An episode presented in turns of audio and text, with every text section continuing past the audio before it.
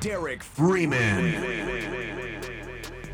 Through just the podcast, we're going to tell you about a whole bunch of just life stories about how we approach life, how we do certain things, um, and we always, you know, try to analyze where we're going in the best way with with the resources that we have. How can we get there? Yeah. Um, and one thing that I, I, admire is how you got your publishing deal. Some people are self-published. Some people, you know, do other different things. Tell them, you know, exactly how you got published. Well, you know, I I made a spreadsheet because my husband was huge on spreadsheets at the time. He was just learning Excel and everything. Oh, I still am. Yes, yes. He's, I think he's pretty much mastered it. But um, I started with a spreadsheet, and I was calling my 100 publishers um, from Los Angeles to New York. And you know, it was it was a daunting process because you're reaching out to all these people, figuring out what they want, um, and seeing if you're a good fit for it.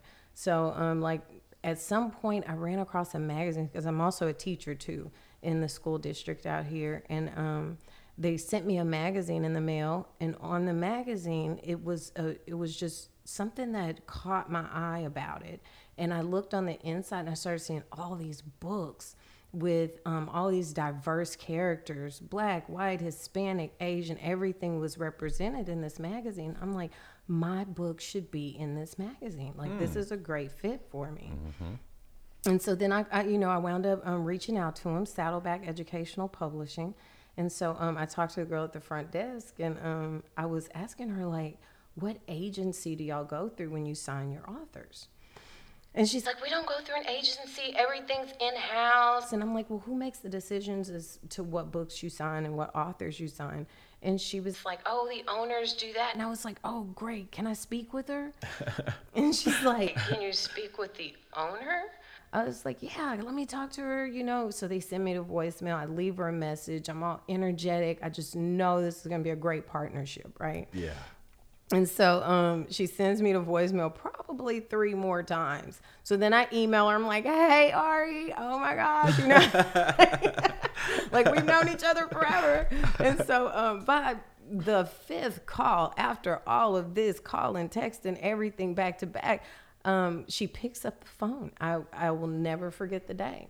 Huh. And so she explained to me that she had read my um my three pages of you know the um, outline or idea my outline pitch. my idea the whole pitch and then um, she was interested but she wanted a series. She wanted a book that could be in a series. And i was like oh that's great because this is a series.